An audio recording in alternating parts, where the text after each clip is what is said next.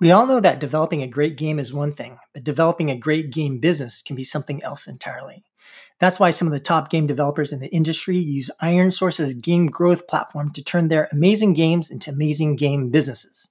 Now, when it comes to content, these guys don't mess around. You may have heard of the Level Up podcast and Medium blog, which feature game industry experts talking all things game design, development, and growth. Head to ironsource.com to learn more. That's www.ironsrc.com. Thanks.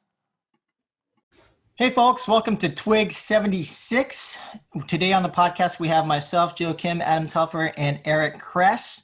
And the articles we will be covering today are first, Epic Games Publishing announces partnerships with Gen Design, Playdead, and Remedy Entertainment from Epic Games website. Second, declining cost per install should benefit mobile game companies, which is a Stephens report by our good buddy Jeff Cohen. Third, Forte recruits five more high end game studios to make blockchain based games by GamesBeat. How's your weekend, guys? Pretty good. Pretty good. Playing lots of Animal Crossing. Oh, All yeah, good. My, my kids have been playing. Oh, yeah. Oh, I, really? I, I, don't really like it that much. It's just kind of a time waster. It really it feels like a, a mobile game to be completely honest. Like lots of daily quests, lots of achievements to go after. Um, I, I, honestly I think that was the biggest missed opportunity for Nintendo on mobile because I think anybody could have made a good monetization game out of that with speed ups and crafting and even just you know buying cosmetic stuff on the store, right? But you mean for mobile? Totally screwed that up. That mobile game was yeah, terrible. Camp. Yeah. yeah. I didn't actually play that too much, so I don't really know what the. But I mean, it, nothing lends itself more to mobile than Animal Crossing, right? And, yeah, that's true. But uh, but yeah, I cannot stand those games. Like any type of resource management, like task based game, forget it. Do you play like um, what is it like RimWorld, Factorio, those types of games? No. Man, you should try those. Like those are fun. Those are definitely fun. I've been just yeah. grinding in Division Two like a madman. Yeah, if you love grinding, yeah, but like but Factorio actually like it, it feels amazing to like set up this factory and like have all these little resources moving around and feeling like you're like filling up all the bullets of your no, little I, no, no. doing. I want to be a badass and go shoot shoot people in the head. You know, like I want to I want to get my gear up and be powerful You know that power fantasy and just destroy yeah. people. That's the that's what's fun. Yeah. So my, my division character is godly, you know, like I, I just crush things, you know. you guys play team fight? Uh, the mobile? Yeah. yeah. I, I, I was going to cover it this week, but okay. I feel like we need another week. I, at least I need another week. Yeah. It's yeah. monetizing really well, huh? The revenue, the revenue spiking despite the fact that it, it took me like ten minutes to figure out how to spend any money in that game. Right? Like, where, exactly. Where, it, what can you spend? But but actually, there there there's some revenue there, and, and we do know that on the PC side, it's you know at least the rumor is it's done incredibly well. So we'll see. Dude, let's let's come on. Let's be real here, dude. It had almost 5.5 million downloads and 830,000 in revenue, and the revenue is going down Actually, but no, revenue's holding. So that's actually not bad. Uh, last I checked, it was spiking, but all right. No, I, I would not consider this spiking. I just don't think the monetization model's there. I mean, even Hearthstone's having problems monetizing because everyone's playing the fucking tactics games, which yeah. doesn't monetize. So even I mean, their own tactics game, right? Yeah, exactly. They're like they're cannibalizing the shit out of themselves, you know. Yeah. So, anyway, I was I, about this about GDC. I guess I could do that later. All right. Updates, Adam. Yeah, so um, I think the big news over the last couple weeks really has been the the bump that a lot of game companies have been seeing, and I think last week Doom Eternal and Animal Crossing actually both got big sales bumps during the lockdown. Um, so Doom Eternal, of course, having its best launch weekend in franchise history, um, as well as like a big influx on Steam. So it's a very well reviewed game. I don't know if you've if you've had some time to play it. It's a great game, especially the single player campaign. Um, but they definitely had a huge influx on Steam. Um, Animal Crossing as well, um, especially in Japan, getting both hardware sales and software sales up. It looks like it's actually one of the best performing Switch games, which is incredible, especially considering that Animal Crossing is not Nintendo's best IP. That's it for me, Joe. Yeah, I've got two real quick. The first is Roblox, which held its seventh annual Bloxy Awards that drew like 4 million concurrent players during the peak of the show and 600,000 spectators. And as we have mentioned on previous podcasts, definitely encourage game developers to study Roblox games and understand you know the games that are successful on that platform. And in particular, I would recommend checking out record-breaking game and winner of lots of Bloxy Awards, Adopt Me, and Arsenal, which won Game of the Year. Anyway, congrats to Roblox for continued success. They continue to keep going up and up and up. And also, Eric and I recorded a podcast with the Roblox guys uh, that covers the secrets to uh, their success. Look out for that in the next week or two. And the second update I have is in a surprise sort of Reddit post on Saturday. Super Evil Megacorp CEO Kristian Segerstrale announced that Rogue Games, their publishing partner for Vainglory, except China stopped supporting the game and has transferred live service back to Super Evil. why, why, are you laughing, Eric? anyway, it sounds like they are working over the weekend to figure out a solution. So I assume they've figured out something for publishing now, but in China it is operated by NetEase. I haven't played the game since the initial launch, but definitely wish them the best of luck. It looked great, at least initially. I do think that the key mistake that they made, if we were to go way back, is is trying to dying on their sword, trying to make everything work out in the Western market rather than shifting focus to the Asian market, uh, especially China. Wait, whoa, whoa, whoa, whoa, whoa, whoa! Wait a minute. So Rogue Games picked this thing up from Vainglory so they could focus on their new game with every buzzword known to man, right? Yeah. And then a few months later, they pick it back up. I mean, they gave it up. They gave up the game. They didn't want to support it anymore. Now they gave it up to Rogue. Oh, that's so crazy.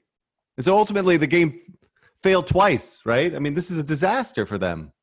Yeah. So I just looked at the news. It was back in November last year. So that's pretty recent. Yeah. Right off the back of their 10 million raise. But like, why, why even would Super Evil take this back? I know if they wanted, if they gave it up, they gave up one of their children. Why would they want it back, right? well, I mean, if Rogue stops publishing it, they're they'll obviously have to take it back until they can find another partner. But I think the tricky part is if you split up the rights, but your most profitable part is China. Assuming, I mean, I haven't looked at the game, so I'm assuming that's the case. Then no, no, no. Vainglory doesn't even operate in China. I don't think. No, it's the Reddit post said it's operated in China by NetEase. Huh. So then there's a whole nother piece of this pie in NetEase. Anyways, I think we're going too deep on this. Yeah, probably going too deep. I, I, I just feel bad for you know Mike Delot and those guys. I mean, they. Oh my God, yeah. Look at the revenue. Holy shit! It fell off a cliff. oh, I see. Never mind. All right. Yeah, not good. Not good for anybody. I mean, they, these guys need to focus on building a game that actually makes money. You know, and then then they'll then they'll be off to the races. So. All right, next. Epic Games announced publishing partnerships with Gen Design, Playdead, and Remedy Entertainment.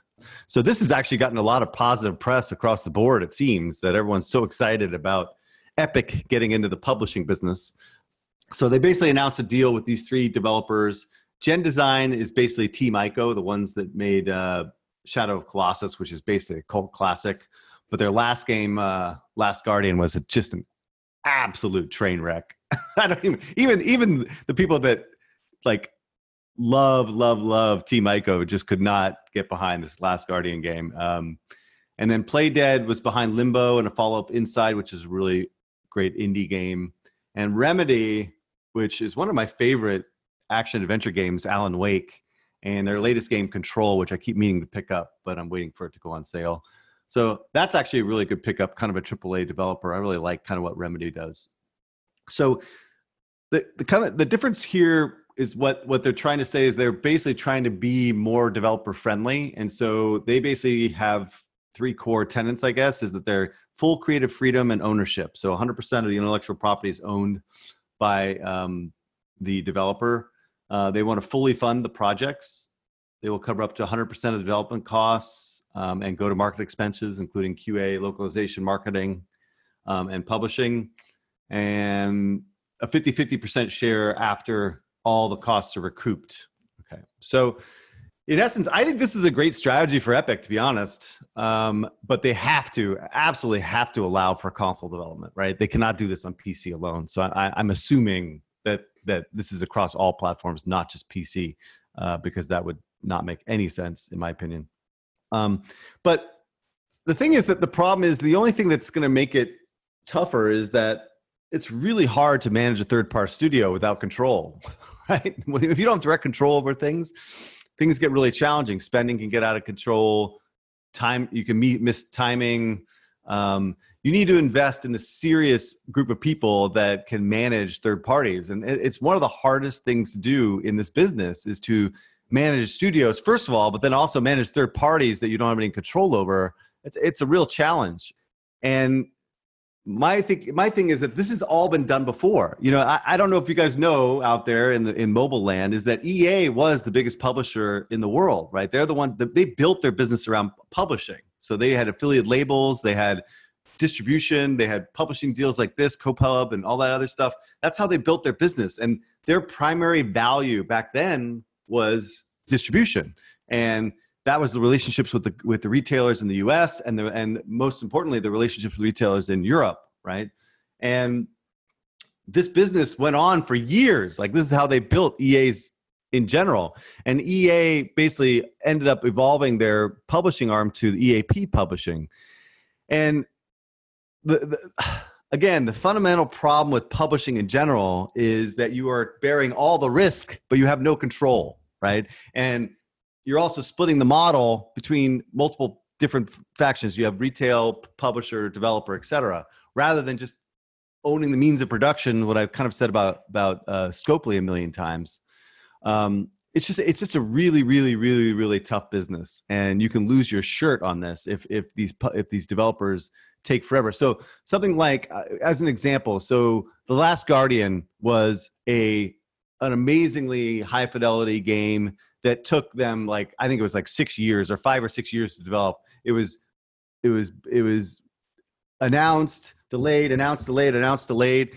Development costs must have just went through the moon in terms of what they expected versus what they had because it's a full team that's dedicated to this game over a particular period of time. So if you were to publish this game and you had to basically spend pay for all the development costs, you would just been constant overruns and you would have lost your shirt on that one one deal right? And so it's hard enough to build it on your own but building it with a um a third party that you have less control over it's just is just challenging. So you know I, I think again to build epic's business this may be really smart but i hope they they hire the right people that can manage these studios and the right creative talent that help direct the studios and or just the right management people that can actually manage the process and, and manage the projects to get them out on time. So it's not such a big financial burden or risk for epic as a whole.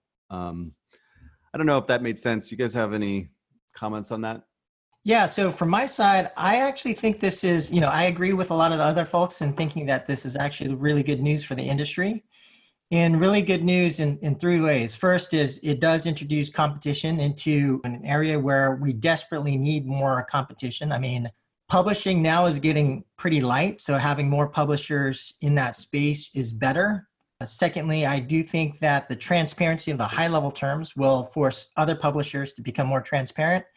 And that's something that has been missing in the industry. And I would say, relative to a lot of deals I have seen, I would say the high level terms are quite good. I've actually seen, especially if you're fully funding, that you know the economics generally skew a lot more in favor of the publisher, uh, 60 40, 70 30, something like that.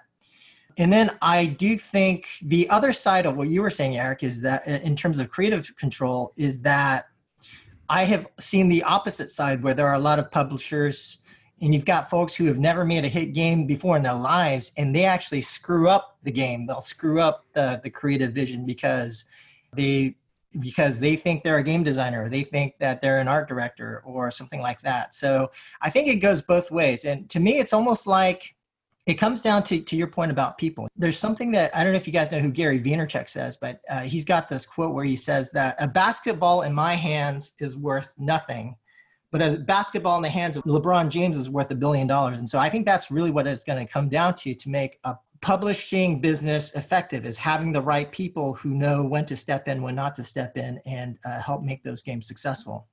Now, having said all that, I actually do think I do think Epic is well intentioned here, but at the same time, also feel like there are some pretty big red flags. Number one, Epic is now the most vertically integrated games company out there. And if you want to talk about, as Tim Sweeney calls it, a customer adversarial relationship, I mean, this is it. I mean, they, they got the engine, they've got the, you know, publishing business. They're going to have access to a lot of information. So I think if you are pitching to Epic, I think you've also got to be ready to compete with them and for them to take your information and data. Secondly, I would find it extremely hard to believe any serious mobile free to play designer that doesn't have PC and console monetization sensibilities pitching to Epic, especially after Tim Sweeney railed against loot boxes and evil Las Vegas monetization. I can't really see them ever publishing even like a what kind of a lot of us free to play guys would consider like light and player friendly monetization, like in a Clash Royale. I can't even see them publishing a game like that. And third, I would say, given the current rumors around performance of Epic Store, you do have to wonder, even with those friendlier terms, uh, friendlier high level terms. Now, again, the you know you, you got to really see the the specifics to know if you have a good deal or not. But let's say you are a PC and you're stuck on Epic Store or on the mobile side stuck to Epic Launcher on Google Play, then the deal itself may actually not be as beneficial as you think. Yeah, and also like to your point about their relationship with the stores, particularly on mobile, but even their relationship with Microsoft and Sony after ripping them to shreds about their 30%. I mean, how much again, this deal makes no sense unless they have console, right? I mean, they, if this is a PC only thing, then who would ever do that? Like, no one would ever build a game, a AAA game like these guys build.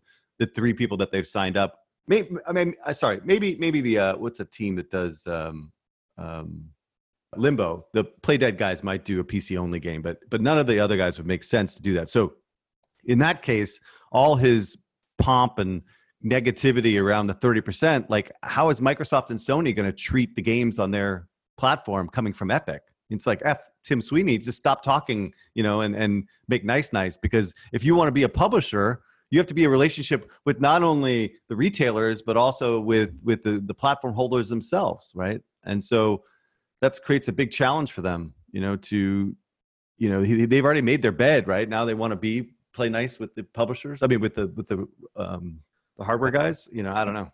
Doesn't make sense. What do you think, Adam? Yeah, like Epic is now an engine, a developer, a store, and a publisher. And I think the best, like the, the big question that I have is like, what would you do with the Fortnite war chest? Like, it's extremely deep, and it's obvious that they want to use it to level up Epic to just another level of game company, and to push Tim's vision of the future in terms of digital platforms. Um, so I'm just wondering if they're really just spreading themselves too thin across these and how effective they're going to be across all these different uh, initiatives. Uh, and also just like even just the first set of games here, right? Like they're all single player premium games with limited upside.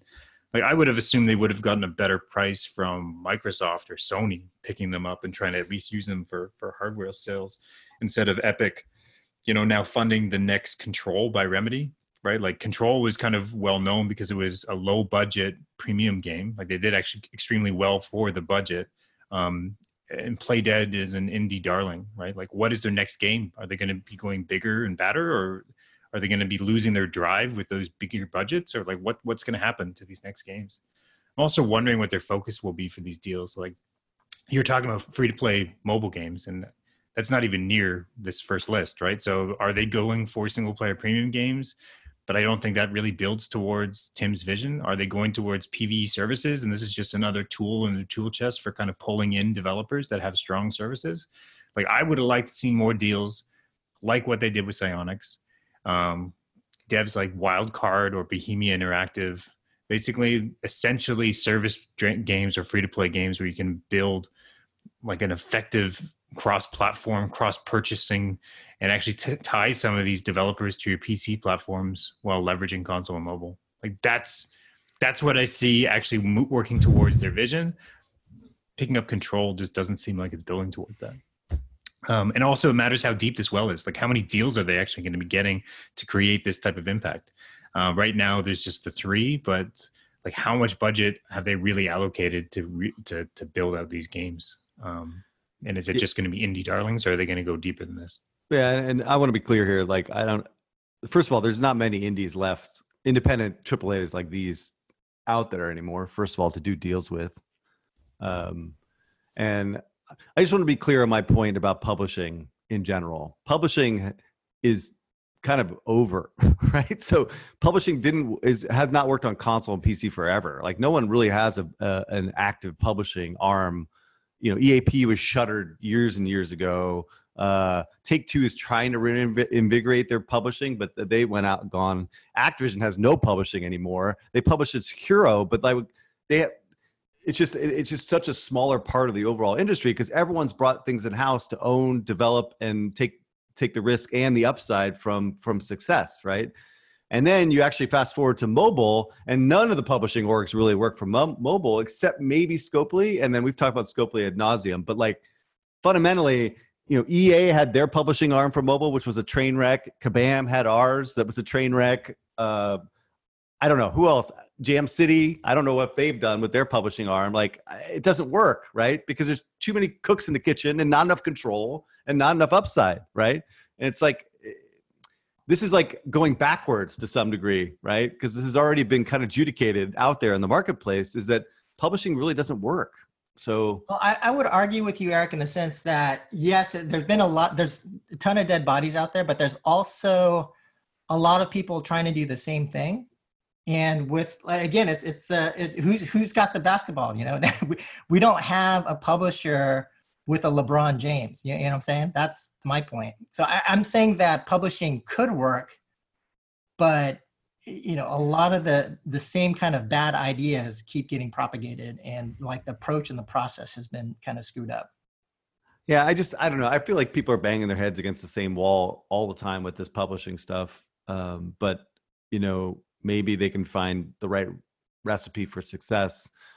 Yeah, I don't know. It's it, there's some there's some sense that incentives are aligned, but but, but as with these three teams in particular, where creativity is like kind of in their their, their biggest thing is like that's where things go really wrong, right? Because they start spending insane amounts of money to build their creative vision when there's not necessarily a market for that vision, and that's why having a strong publisher that's like on them about creating games that actually can make money is it really really important but uh, if epic is going to be hands off then that that that creates another recipe for potential disaster for them so you know like well, we won't know like, for wasn't two, like three... remedies like previous game before this that like tv combined with video game game wasn't that like a, ridiculously expensive Microsoft Xbox game? Oh, right, right, Quantum right. Break was that it? Yeah, yeah, yeah. Oh my God, Quantum Break is an example of a complete disaster, right? I was, uh, uh hey, I'll, I'll tell you what, that game was amazing. It was beautiful. I mean, but it took forever. And I mean, it must have been hundreds of millions of, Microsoft money to build that stupid yeah, game. Exactly. And it was an absolute disaster. It didn't sell anything. And it was and, they, and I think Control was the response to that, right? Like they would yeah. go lower budget. They would try yeah, to build a, this like great experience that didn't require hundreds of millions. And they did a great job. But if they now get another loose leash with Epic, um, yeah. It, it's a really tough business. Winner take all big franchises are driving most of the revenue in this business, and uh, these type of deals just aren't done much anymore. You know, even Sekiro, which was a great, I think was a decent deal for for Activision. I mean, that was based on a team that's already had success, right? That that was that is known for this particular formula, and they're just changing the format, right? So yep. that, I don't, I wouldn't even point to that as a success. I don't even know any publishing successes. Borderlands was not good, right? I, I, wouldn't even consider that's like a co- that's that's not even a real publishing deal. They just had a relationship for a long time. I don't know. I feel like I'm I, I feel like I'm just reliving history all over again with this nonsense. I, I think I think and and the results will speak for themselves. Let's let's you know two or three years from now when we actually probably never see a game from any of these guys. so like, oh, come on, man. then we'll know. all right. Anyway, moving on. All right, second article declining cost per install should benefit mobile game companies. So, our good friend Jeff Cohen from Stephens, Mr. Market Mover himself, released a market note on the impact of declining CPI or cost per install for mobile user acquisition and the potential financial benefit to mobile game companies, especially the, the public names. The overall story here is that they've conducted a number of private company checks and have been hearing of 20 to 30% CPI declines. So Jeff modeled out a few scenarios, including kind of two options. One, public mobile game companies investing more into UA, leading to higher revenue and better margin off of the marketing spent. Or two, savings on marketing, but with the same revenue impact, but at lower cost.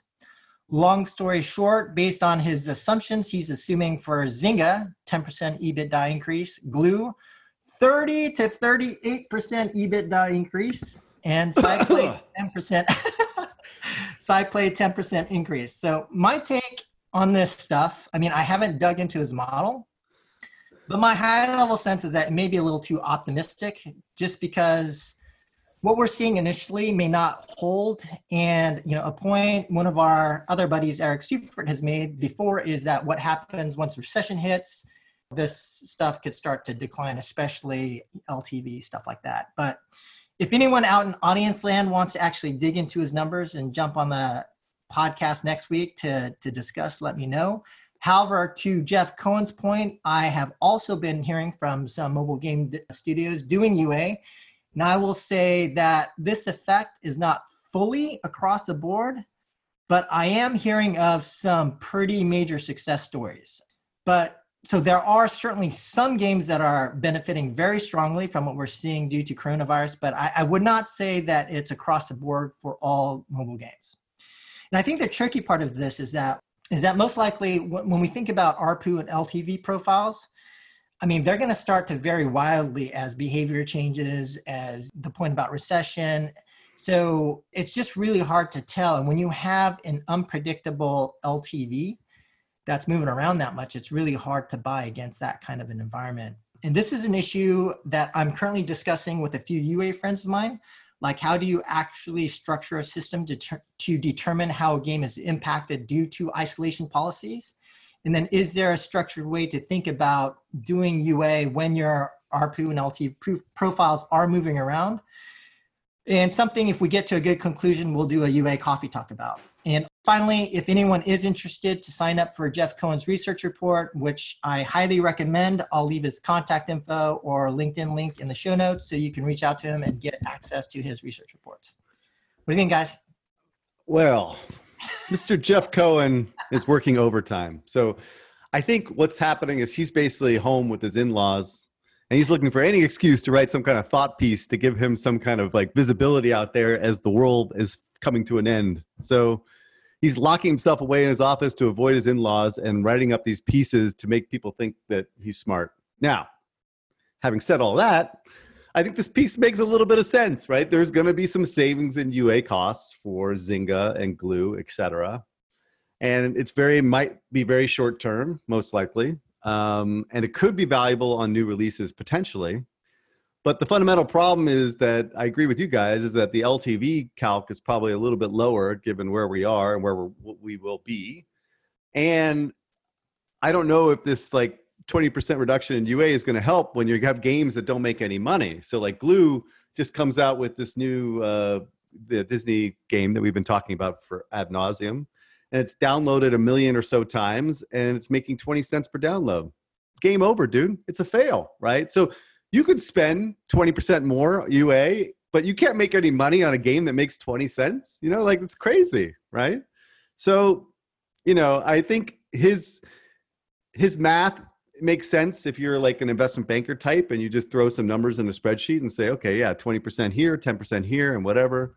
Um, but ultimately, I think Glu in particular has a lot more problems on its hands than whether or not they're going to save like 15 to 20% on UA over the next few months. Um, and so, so I, I, I think he probably got some kudos for this particular report, but, um, uh, but ultimately, you know, there are a lot of other factors that are going into what's going on with these companies than a quick, you know, check on on UA spend. Adam. Yeah, you guys pretty much covered it. I think my issue was that he basically just blanket reduced market cost by 20% in Q2 and Q3 which just as a model is just very optimistic and definitely not how user acquisition works. um, and, and, like the only impact on revenue was advertising revenue. So of course, this is why games with high in-app purchases revenue are not going to be seeing quite as much revenue decline. But as Eric has said multiple times, and I really sign up for uh, Eric Seufert's point of view here, is that LTV models are seriously at risk during the next during this financial downturn. So we will see how LTV models are actually shaping up over the coming months. Let's move forward though. It's finally it's time for me to rant.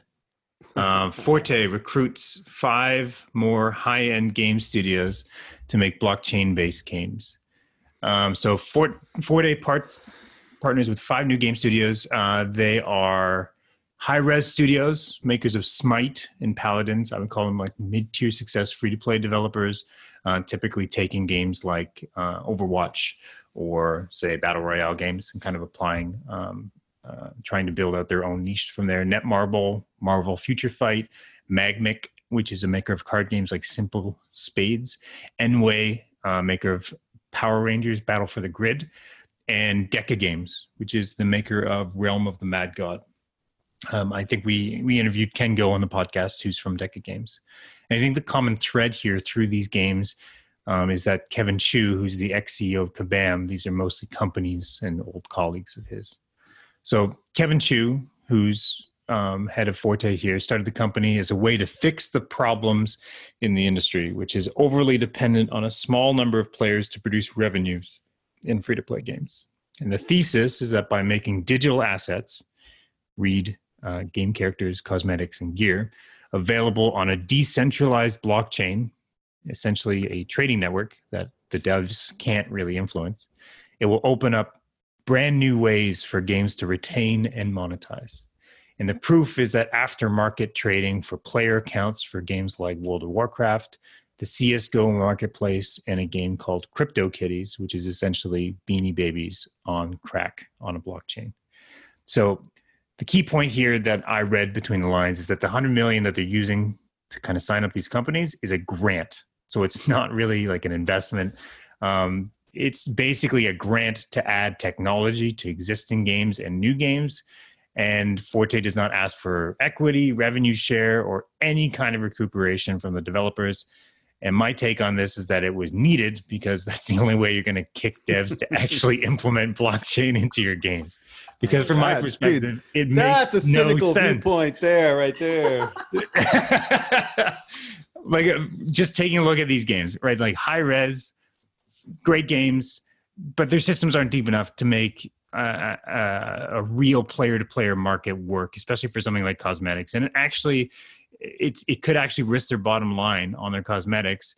And I think it ends up being integrated in a very restrictive way, just to tick the box to get the grant money.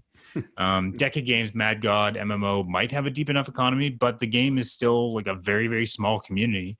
And it matters what assets they actually put up for purchasing that aren't going to poison that community. Uh, Joe? So wait a minute. If there is no rev share, how do they make money? So they're just giving away money to developers to integrate blockchain, and then what? So then, so then they have it. their token used more, so then the value of the token goes up. I don't know. This is crypto crap. so yeah, I, I guess for me, as far as I know, maybe you guys understand the, the value proposition better but it doesn't sound like any of us here on this podcast understand the value prop of blockchain and i don't know of any serious integrations amongst any of the guys that i know and you know i think amongst us here we know a lot of people in the industry so i'm going to have to say without really understanding blockchain in a deep way i'm one of the guys referred to in the article as not educated on the tech or how it works. So i like you i'm kind of i'm very skeptical. Now I, I, and I don't want to talk down something I don't understand, but I will say it has been explained to me a couple couple of times already, and I, I still I still don't understand. So maybe I can ask you guys just to confirm here, but do you guys understand the the model? Because I I don't get it. Is blockchain necessary? Is it valuable, or is it just Forte skin? Let can I can I just what did you say? Forte what? all right. I actually know a lot of people that work at this company because they're all ex Kabam people. You know, I know Kevin, I know Mike Tremet, my this guy I'm going to lunch with tomorrow about this, and I listened to Kevin's speech on this stuff, and I I think I get it. I, I think I think I get it, but what I don't understand is why blockchain is is is needed. You know, and so my my fundamental understanding is that it, I guess the best comparable analysis is something like uh, trading cards. So they just signed a deal with Topps, and that kind of that, this makes sense because there's scarcity on cards, right? They only make a certain amount of type of card. You can build scarcity around trading cards in some ways. So if you have unique identifiers that are built with the blockchain tech, that means that you, that particular card is worth a certain amount of money, right? And so you can track it with blockchain, right? But as far as I can tell, there are no games like that out there that have been designed with that kind of scarcity and and individual. Like, what is blockchain specifically doing of value that you couldn't just build yourself, right, in a more controllable fashion? Like I understand the Topps thing, but in any of those situations, I could have built a better cloud-based solution that had more control in a centralized manner. So I really don't understand how yeah, blockchain all of a sudden makes this stuff open up and make it so easy. well, I'm totally with you. So, and then, and then retrofitting these old games doesn't make sense. So, so, so my fundamental problem with blockchain amongst uh, and, and many other technologies that come out, like even even when we talk about Stadia and all this other crap that we've been you know talking about, is that it's a chicken and an egg problem, right? You're basically you're solving something that doesn't need to be solved, right? With with technology, and so you have to build something in order to justify the use of this technology. Same as same as you know cloud-based technology. If you don't have the killer app that actually takes advantage of this and gets people compelled to use it, there's just no reason to implement it, right? And so you have to build it, and then they will come. I just don't think you can just retrofit it into other things because I think there's they people have been optimizing against non-scarcity. So items in Fortnite are not scarce per se, right? You're not going to have a unique identifier for every single, you know, uh, chicken suit in in in in Fortnite and then try to sell it at a premium, you know, because it's it's a, a unique thing. It just doesn't make any sense. But until it's actually implemented, we won't know, right? Maybe maybe there will be a design game that that takes advantage of this thing. And then back to your point, though, do you even really need blockchain to do that? I don't know. I don't think so. no, I, I think the blockchain just makes it completely unwieldy. Like, like, I fundamentally do not get the hype for blockchain at all. Like, I, and I understand what blockchain is. I understand the value of decentralized ledgers. I own crypto myself, but I fundamentally disagree that it's going to revolutionize gaming or it's worthy of the amount of investment of going into that space. So I, I'm trying to hold back a little bit here because I have an identical twin brother, if you did not know, and all he's been talking about is blockchain and crypto the last five fucking years. And I am so. What is this? 2017? Like I, I, am so sick of it. Like I, I and, and I just I I just can't. I can't. I just can't hold back sometimes. But I, I'm gonna. I'm gonna take. I'm gonna keep it real and just realized that I've been talking about this for years and years and years with my brother and what a ridiculous thing is and it hasn't worked out for him. Just to be clear. I mean i can just that, Eric, see Eric with like a few more lines under his eyes like a larger beard just holding on to crypto. Oh my god just like anti anti crest yeah. Oh, so um, but the, the anyway. one that I will concede around all this stuff around um, right like around blockchain is that in-game marketplaces actually could be viable right? So i've done a lot of analysis on csgo and warframe and like those marketplaces are strong implementations and get players you know adding value to their to their ecosystems but i'm just again is blockchain the right technology to build that or why wouldn't they just use valve system on top of that right? Like right, i think right. if you look at csgo and you look at warframe and the types of assets that they have in place like warframe doesn't have scarcity. The same thing as Topps they sell just consumable crafting materials in their in their marketplace right? Um, and it works out quite well for them. But I feel like Valve system is actually much better for them than anything around uh, uh, crypto. Anytime you'd want to change something when live, how would you how would you manage that right? Now you've got a decentralized ledger that you've got to go through every single one of those assets and be like sorry guys i've got to take that thing out of your wallet because i got to update it right? Like like how do you how do you manage this stuff when live when uh, you've got to deal with a decentralized le- ledger? Uh, all right now you're getting super dorky dude. Oh um, come on. No I, I you know it's interesting. I think one of the per- people that i talked to basically said that it, it could work really well for something like ultimate team right? Where there is some scarcity around players, et cetera, or certain levels of players or whatever. But But like, but EA already has a player-to-player trading market in FIFA, right? Like in No, in I know, and that's- RPGs. and, and it works really, really well, and allows them to control it, and allows them to get a nice rake out of every transaction. What is Exactly. blockchain doing that's all of a sudden making that better? yeah, so All right, let, let's make an open invitation. Anyone out there who wants to argue blockchain, you know, open invitation to come on and jump on with us to talk blockchain. Jump in the ring. just, just in case. well, we, we could I- be missing something. It is I- possible. I'll be talking to my Forte friend tomorrow at lunch. We're having a virtual lunch. So I'll ask him to listen to the podcast and perhaps he can tell me why I'm an absolute moron, which he does all the time. So uh, uh, uh, nothing. All right. Anything else? I think that's it. That's it. You guys don't like my coronavirus beard, huh? So it's not working for y'all. you look so terrible. That's that's just hurtful. But give me a few more weeks. Let me grow it in, yep. and we'll Yep. see. All right. All right, guys. Have a good week. All right. Bye. Bye. See ya.